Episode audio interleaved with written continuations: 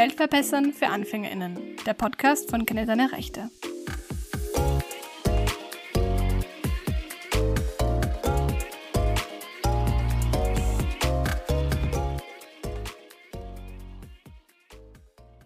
Hallo und herzlich willkommen hier zur ersten Folge im Jahr 2023 von Weltverbessern für AnfängerInnen, dem Podcast von Kenne deine Rechte. Um genauer zu sein, senden wir heute sogar schon die 20. Folge unseres Podcasts. Für alle, die heute das allererste Mal zuhören, unser Podcast passt ja eigentlich sehr gut zu Jahresvorsätzen, die man ja um diese Zeit aufstellt, denn die menschenrechtlichen Themen, die wir behandeln, runden immer mit einer Vision und Verbesserungsvorschlägen ab. Was kann man also tun, damit die Welt 2023 ein Stückchen besser wird? Nur ein Stückchen wird wahrscheinlich, wenn man jetzt die Situation mit der Klimakrise betrachtet, viel zu wenig sein.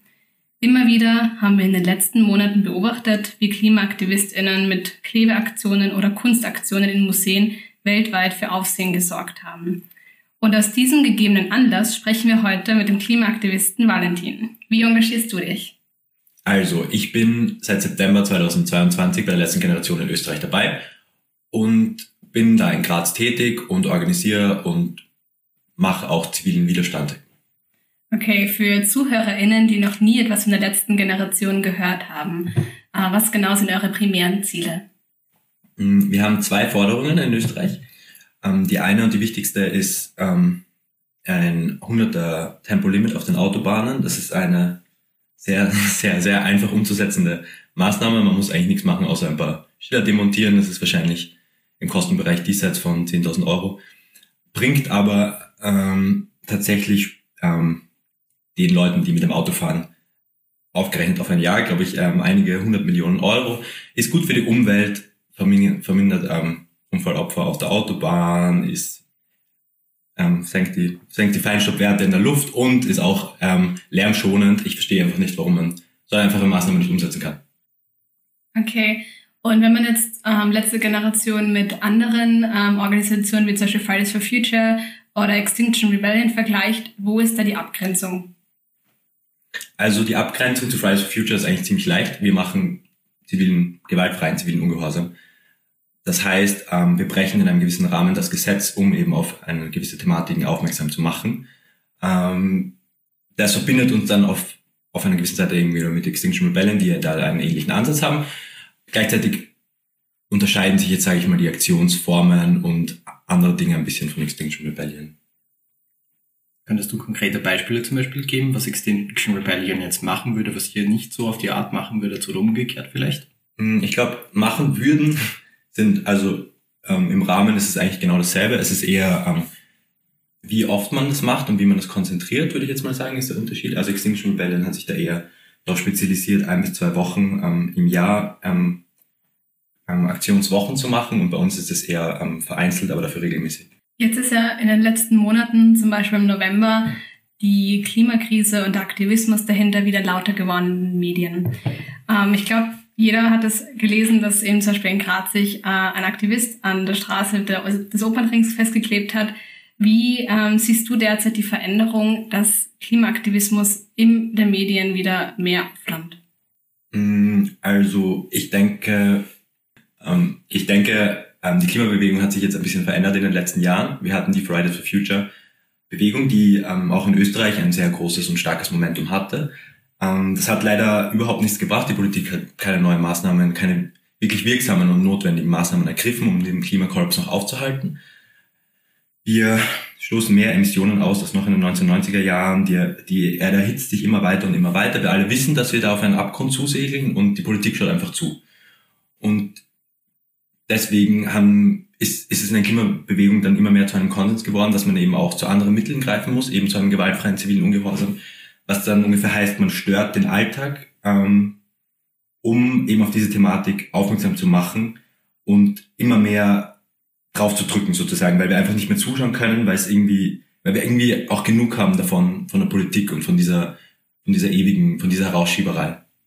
Jetzt werden KritikerInnen häufig behaupten, dass die Personen, die da jetzt aber getroffen werden, ja eigentlich genau die unschuldigen oder falschen Personen sein. Es geht ja um politischen Wandel und wer jetzt de facto zum Beispiel durch Aktionen wie Klebeaktion auf einer Straße blockiert wird, sind AutofahrerInnen, die vielleicht gerade auf dem Weg zur Arbeit sind ähm, wenn man in Museen geht und dort sich an Kunstwerken festklebt oder vor, wie es zum Beispiel im British Museum, glaube ich, war, ähm, vor einem Dinosaurier-Skelett, beziehungsweise wenn man Gemälde beschüttet, äh, kann man ja argumentieren oder wird auch oft argumentiert, trifft das eigentlich unschuldige beziehungsweise in dem Fall materielle Objekte.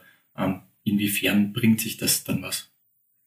Mm, also zum, zum Anbeginn muss man mal sagen, wir wollen das nicht machen. Also niemand setzt sich gerne auf eine Straße und blockiert den Verkehr. Wir wollen nicht ähm, arbeitende Menschen daran hindern, irgendwie an den Arbeitsort zu kommen. Aber wir sind einfach verzweifelt, uns fällt nichts anderes ein. Wir wissen nicht, was wir sonst machen sollen. Es gab schon hunderte Klimademos, es gab hunderttausende Petitionen, es gibt sie immer noch und es verändert sich immer nichts. Noch immer nichts. Ähm, die COP27, die im November ähm, beendet wurde, hat auch überhaupt keine neuen Ergebnisse ähm, gebracht, die jetzt zu, zu einer Emissionenreduktion führen würden. Die Regierungen schauen weiter tatenlos zu, wie Emissionen ausgestoßen werden und wir eigentlich eben in den gesamtgesellschaftlichen Kollaps hineinsteuern.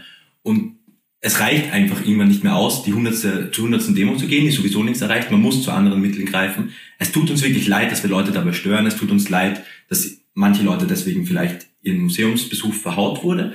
Aber uns fällt einfach nichts mehr anderes ein, was wir sonst machen könnten, um auf diese Thematik jetzt endlich hinzuweisen und die Politik zum Handeln zu bringen. Das hat man jetzt auch in den letzten Monaten gesehen. Es wird wieder mehr darüber gesprochen, aber trotzdem ist es eben immer noch zu wenig, weil darüber sprechen ist nicht Handeln direkt. Welche akuten Veränderungen wünschst du dir für dieses Jahr?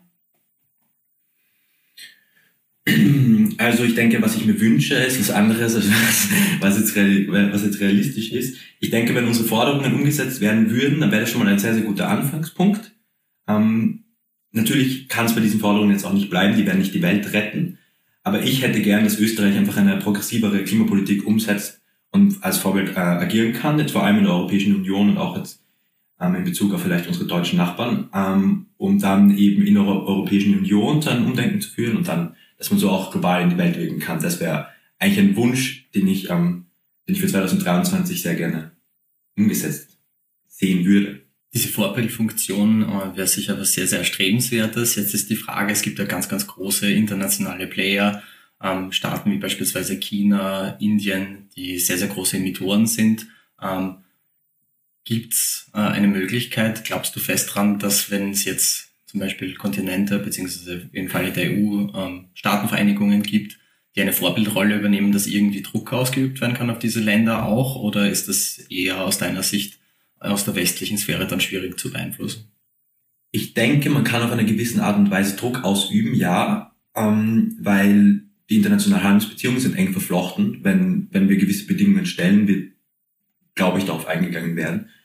Andererseits gibt es eben diese Vorbildfunktion und ähm, wenn wir jetzt auch von China reden, denen ist in China ist sehr bewusst, dass der, dass der Klimawandel auch gerade China sehr, sehr stark treffen wird. Und ich denke, wenn man dann ein Signal ähm, schickt, dass, dass der EU sehr viel gemacht wird und ähm, dass, wir da, dass wir da in eine richtige Richtung gehen, dann kann das definitiv eine Vorbildfunktion haben. Und wenn wir jetzt von, von so großen Brocken wie ähm, China und der USA reden, dann denke ich, es ist definitiv möglich, da erstens Druck aufzubauen und zweitens über eine Vorbildfunktion ähm, ja, positive Signale in die Welt zu schicken. Jetzt ist auch in letzter Zeit immer wieder öfter äh, der Satz gefallen, das, was vielleicht solche Aktionen riskieren zu machen, ist, dass hiermit äh, kein Umdenken kreiert wird und nicht die Politik wachgerüttelt wird und damit zu einer Vorbildfunktion kommt, sondern dass viele Leute sagen, sie haben Angst, dass somit äh, Fronten verhärtet werden. Weil letztendlich ähm, Klimaaktivismus mit Störaktionen mit negativen Ereignissen in Verbindung gebracht wird. Ich glaube, äh, vielleicht was, worüber wir mal auch kurz sprechen können, ist das, was sich letztendlich ja auch als äh, Falschmeldung entpuppt hat. Aber in Deutschland hat es unter anderem auch eine Straßenblockade gegeben, wo es angeblich darum gegangen sei, dass nachher ähm, die Rettung äh, sich äh, nicht durchschlängeln konnte durch diese Straßenblockade.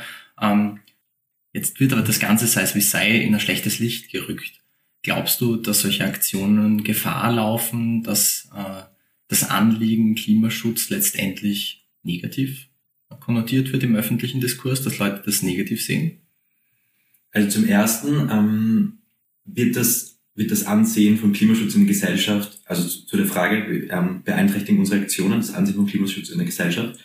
Ich denke, ähm, da fällt eine Antwort nicht leicht, weil man muss das auf jeden Fall irgendwie differenziert sehen. Wir, wir merken auf jeden Fall einen Widerstand in der Gesellschaft von, von Großteilen.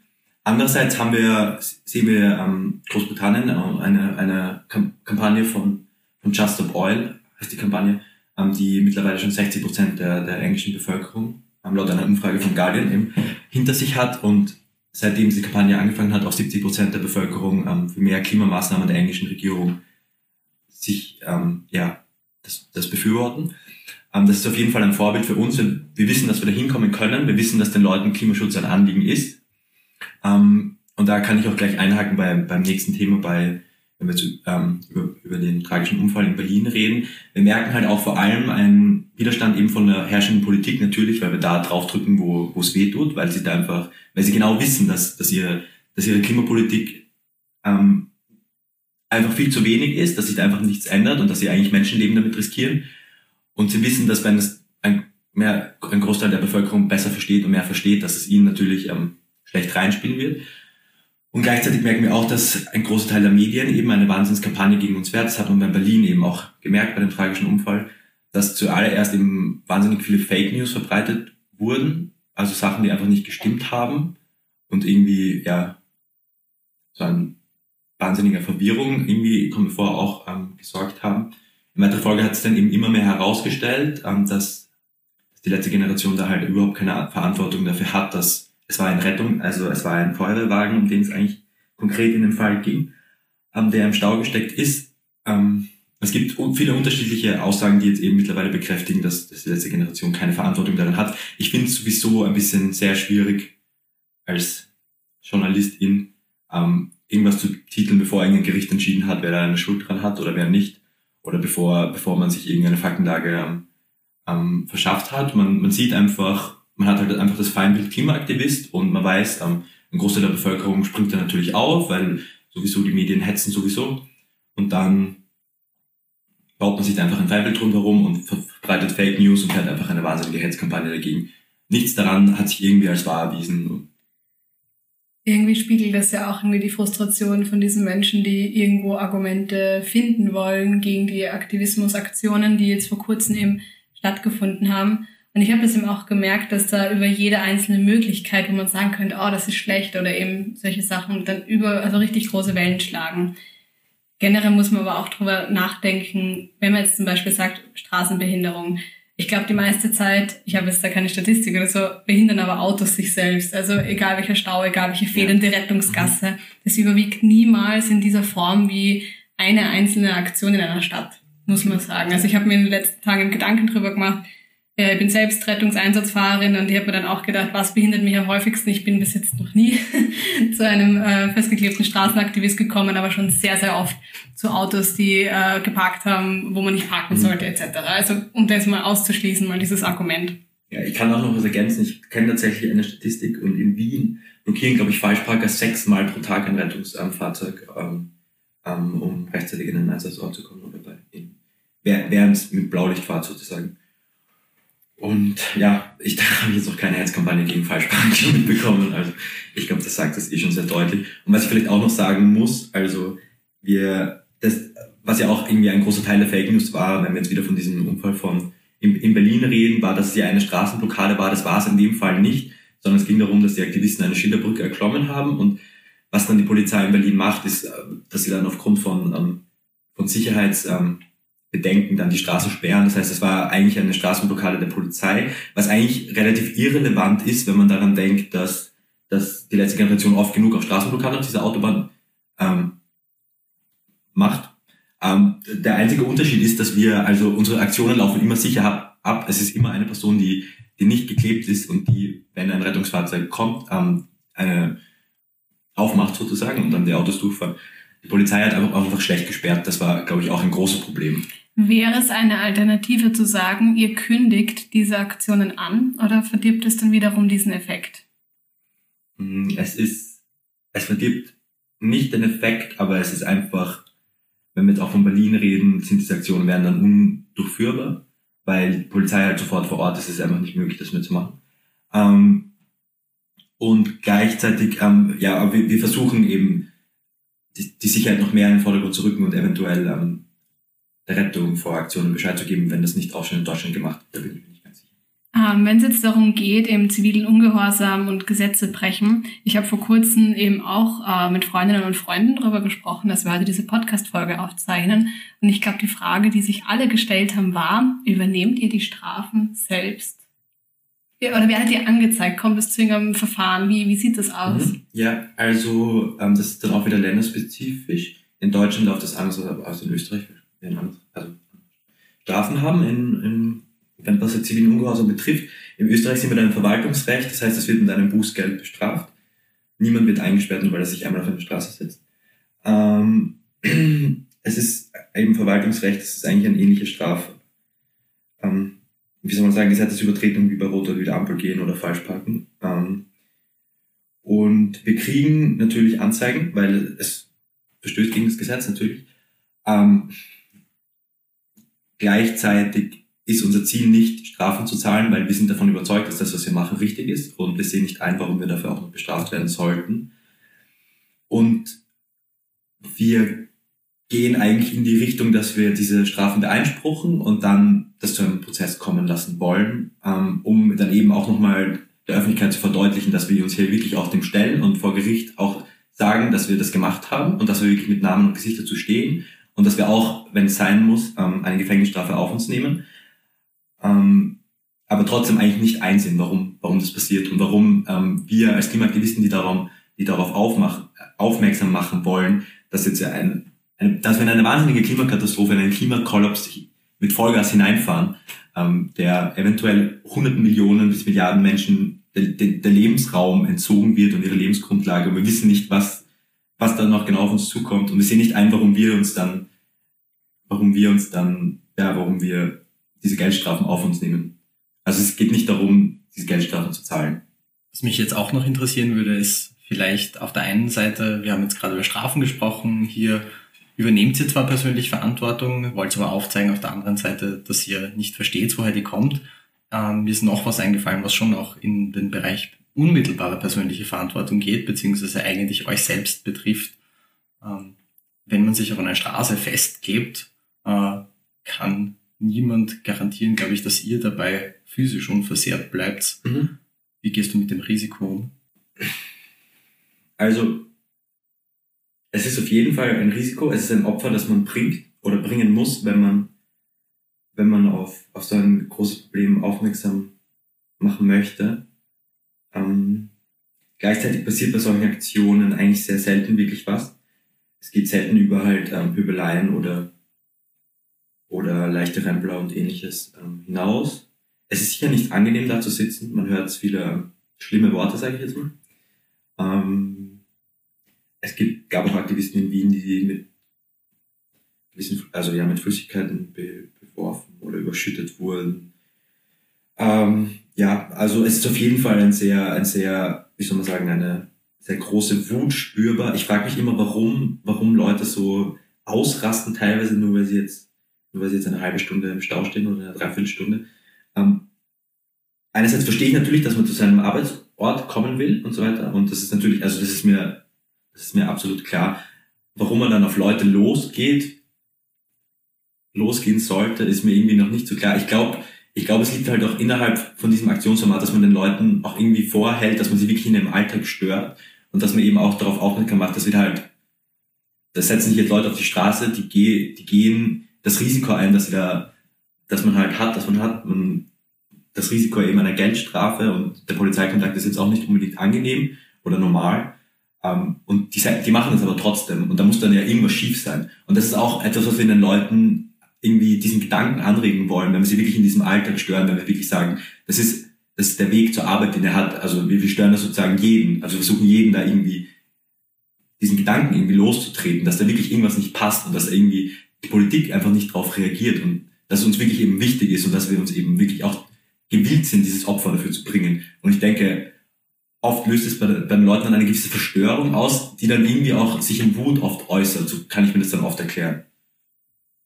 Ich glaube, man hat auch in Graz einmal mehr gesehen, dass wir viel zu viele Autos haben. Wenn ein sage ich jetzt einmal, ein lokaler Stau auf der Opernringebene bis zum Klinikum hinaus Konsequenzen und Stauprobleme verursacht.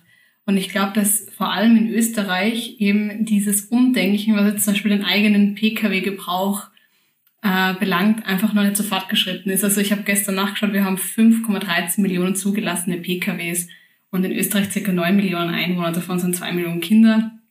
Ja, also es ist ein extrem hohes ähm, Auto- und Einwohnerverhältnis sozusagen. Und ich glaube, da müsste man auch endlich einmal umdenken. Findest du, gibt es in Graz jetzt genug Alternativen, um sagen zu können, okay, gut, ich lasse das Auto weg oder generell in Österreich weit? Mhm. Also Graz spezifisch würde ich sagen, es ist von der Größe her einfach eine Stadt, wo man sehr, sehr gut mit dem Rad fahren kann. Und ich mache eigentlich all meine Wege problemlos mit dem Rad, egal, egal wohin eigentlich. Gleichzeitig ist es ein Riesenproblem, dass wir eine sehr schlechte Radinfrastruktur in Graz haben. Also es gibt kaum gute Radwege in dem Sinn, dass sie wirklich getrennt sind von Fußgängern und Autofahrern.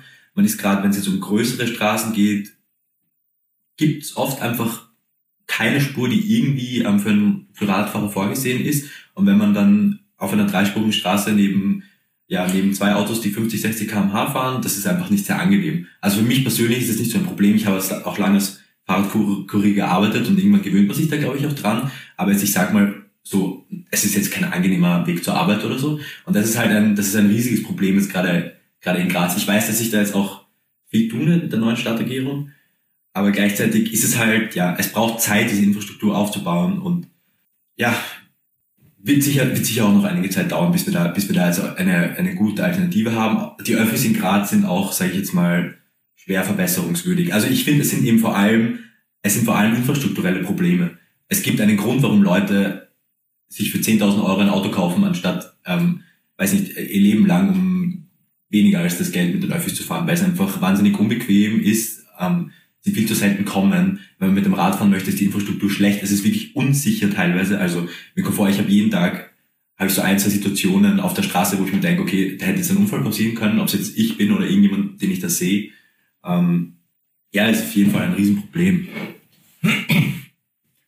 Ich glaube, du hast gerade ein wichtiges Problem auch noch aufgezeigt. Ich glaube, in der ganzen Debatte rund um Klimaschutz wird ganz viel Verantwortung abgewälzt, sehr oft auf individuelle KonsumentInnen. Ähm, es wird meistens darauf geschaut, äh, was sollen Einzelpersonen machen, dass das Ganze aber meistens strukturelle Probleme hinter sich hat, wie wir hier zum Beispiel auch rein in der Autofrage sehen, wird dann aber oft gern ausgeblendet natürlich auch, weil so die Politik es einfacher hat und sich ein bisschen aus dem Spiel ziehen kann, äh, weil die Verantwortung ja letztendlich bei äh, den Einzelpersonen liegt, die aber eben gerade vielleicht oft gar nicht die systemischen Ressourcen haben, zum Beispiel die Infrastruktur oder ich denke es mir auch immer wieder in Bereichen, wenn es um äh, Essen und Nachhaltigkeit geht, äh, gibt es ja auch ja, sehr viele Stimmen, die zum Beispiel äh, Ernährungsgewohnheiten bekritiken. Und dann haben wir auf der anderen Seite aber zum Beispiel Formen von Agrarförderung auf politischer Ebene, die dann zum Beispiel sehr intensive Viehwirtschaft wieder begünstigen ähm, und steuerlich zum Beispiel auch entlasten.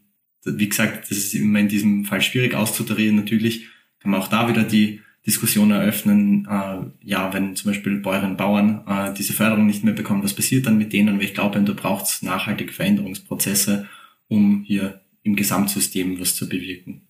Diese Individualisierung von, von der Klimaverantwortlichkeit, sage ich jetzt mal, ist, ist, ein, ist ein Riesenproblem. Auch, ich weiß nicht, ob du das vielleicht wisst, aber ähm, diese, dieser Carbon Footprint geht eigentlich auf eine Werbekampagne von British, also BP, British Petroleum zurück. Es geht eben darum, dass du jedem, jeder einzelnen Person ein schlechtes Gewissen macht, dass sie sich eben selbst optimieren muss, bis, bis auf den letzten Gramm CO2 sozusagen. Aber die Ölfirmen können halt weiter Öl bohren und, weil sie, die sind ja nicht die, die das Problem schaffen, sondern der Einzelbürger. Und die Politik macht da natürlich mit, weil, ja, oft eng verwoben mit der fossilen ist. Ja, und ich glaube generell Klimapolitik hat halt nichts mit Sympathiepolitik zu tun. Und da etwas zu ändern, das wird ein massives keine Ahnung, Wirtschaftschaos und ich weiß nicht, wie die Umfragewerte sinken und so weiter. Das traut sich ihm keine Partei, dort vorzugreifen in dem Sinn. Wir haben am Anfang der Folge schon kurz drüber gesprochen, was wir verändern sollten in diesem Jahr.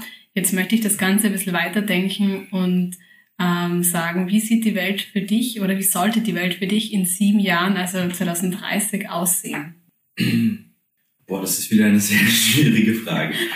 Also vom Wunschdenken her schaffen wir in den nächsten zwei bis drei Jahren ein massives gesellschaftliches Umdenken von unten nach oben, von oben nach unten in alle Richtungen und versuchen als Menschheit ähm, den Klimawandel so schnell wie möglich und so gut wie möglich aufzuhalten. Er passiert schon längst, es sterben Menschen deswegen schon. Es verhungern Menschen, es sterben, sterben Menschen auf, Folge von ähm, Extremwetterereignissen und Ähnlichen. Ähm, und wir werden sicher, wir haben auch schon Kippmomente ausgelöst, wo man nicht sagen kann, inwieweit die jetzt noch greifen werden. Ich denke dennoch, dass es möglich ist, dass wir, dass wir diesen Schaden jetzt zumindest minimieren können und in einem, ich denke, ähm, begrenzten Maß halten können. Und dann irgendwo bei 1,5 Grad hört es dann hoffentlich auf bis 2030.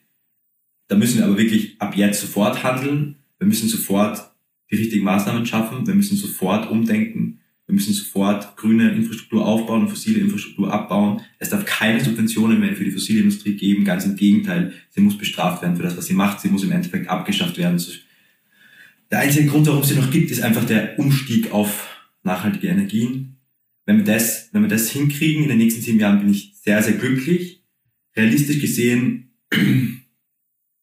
glaube ich nicht, dass es in dem Maß passieren wird, weil es einfach noch zu einen immensen Widerstand gibt, vor allem eben von der Fossilindustrie und vor allem von, ja, ich glaube, diese Verwobenheit von Politik, Medien und dieser Industrie ist halt vor allem ein großes, großes Hindernis, was, was das jetzt betrifft. Ähm, ich denke, wir können aber trotzdem noch immer sehr viel erreichen und werden zumindest eine absolute Katastrophe abwenden. Das ist jetzt mal meine realistische Einschätzung. Hast du vielleicht für unsere Zuhörerinnen und Zuhörer einen direkten Appell? Was uns und mir vor allem auch sehr wichtig ist, aber was uns bei der letzten Generation und auch bei ähnlichen ähm, Bewegungen weltweit sehr wichtig ist, dass es eben vor allem ein Projekt der Hoffnung ist. Also wir machen das ja, weil wir eben nicht verzweifelt sind und weil wir nicht aufgeben, aber weil wir ganz im Gegenteil fest daran glauben, dass wir das schaffen alle, wenn wir gemeinsam zusammenarbeiten und wenn wir den Glauben nicht aufgeben. Auch wenn wir in einer Welt sind, die zwei oder drei Grad wärmer ist, werden wir nicht aufgeben, daran zu arbeiten, dass sie besser wird und ich glaube, da sind wir alle sehr, sehr überzeugt davon und deswegen mache ich das auch. Und ich lese jetzt einen, den Schlusssatz von der Deklaration vom A22 Network vor. Das ist unser globales Netzwerk, in dem wir noch nicht drin sein sind, aber bald, bald drin sein werden. Und ähm, das, die letzten drei Schlusssätze werde ich jetzt vorlesen. Und die gehen so. We are the last generation, but we're also the first. We're everywhere, we are coming, everything will change, the old becomes the new and everyone can change. Ja, ich glaube, das war ein gutes Schlusswort jetzt zum Schluss noch. Danke, danke vielmals fürs Kommen. Danke für die Einladung. War wirklich sehr interessant mit dir zu diskutieren. Und damit sind wir auch schon am Ende unserer Folge angelangt. Wie immer freuen wir uns über Wünsche, Feedback oder Anregungen über unsere E-Mail-Adresse podcast.kennenderechte.at. Folgt uns auch gerne auf Social Media, teilt den Podcast ähm, ihr findet ihn überall, wo es Podcasts gibt, sowie ähm, unsere Social Media Kanäle auf Facebook oder Instagram unter Kenne deine Rechte. Dann bis zum nächsten Mal. Ciao. Baba. Ciao.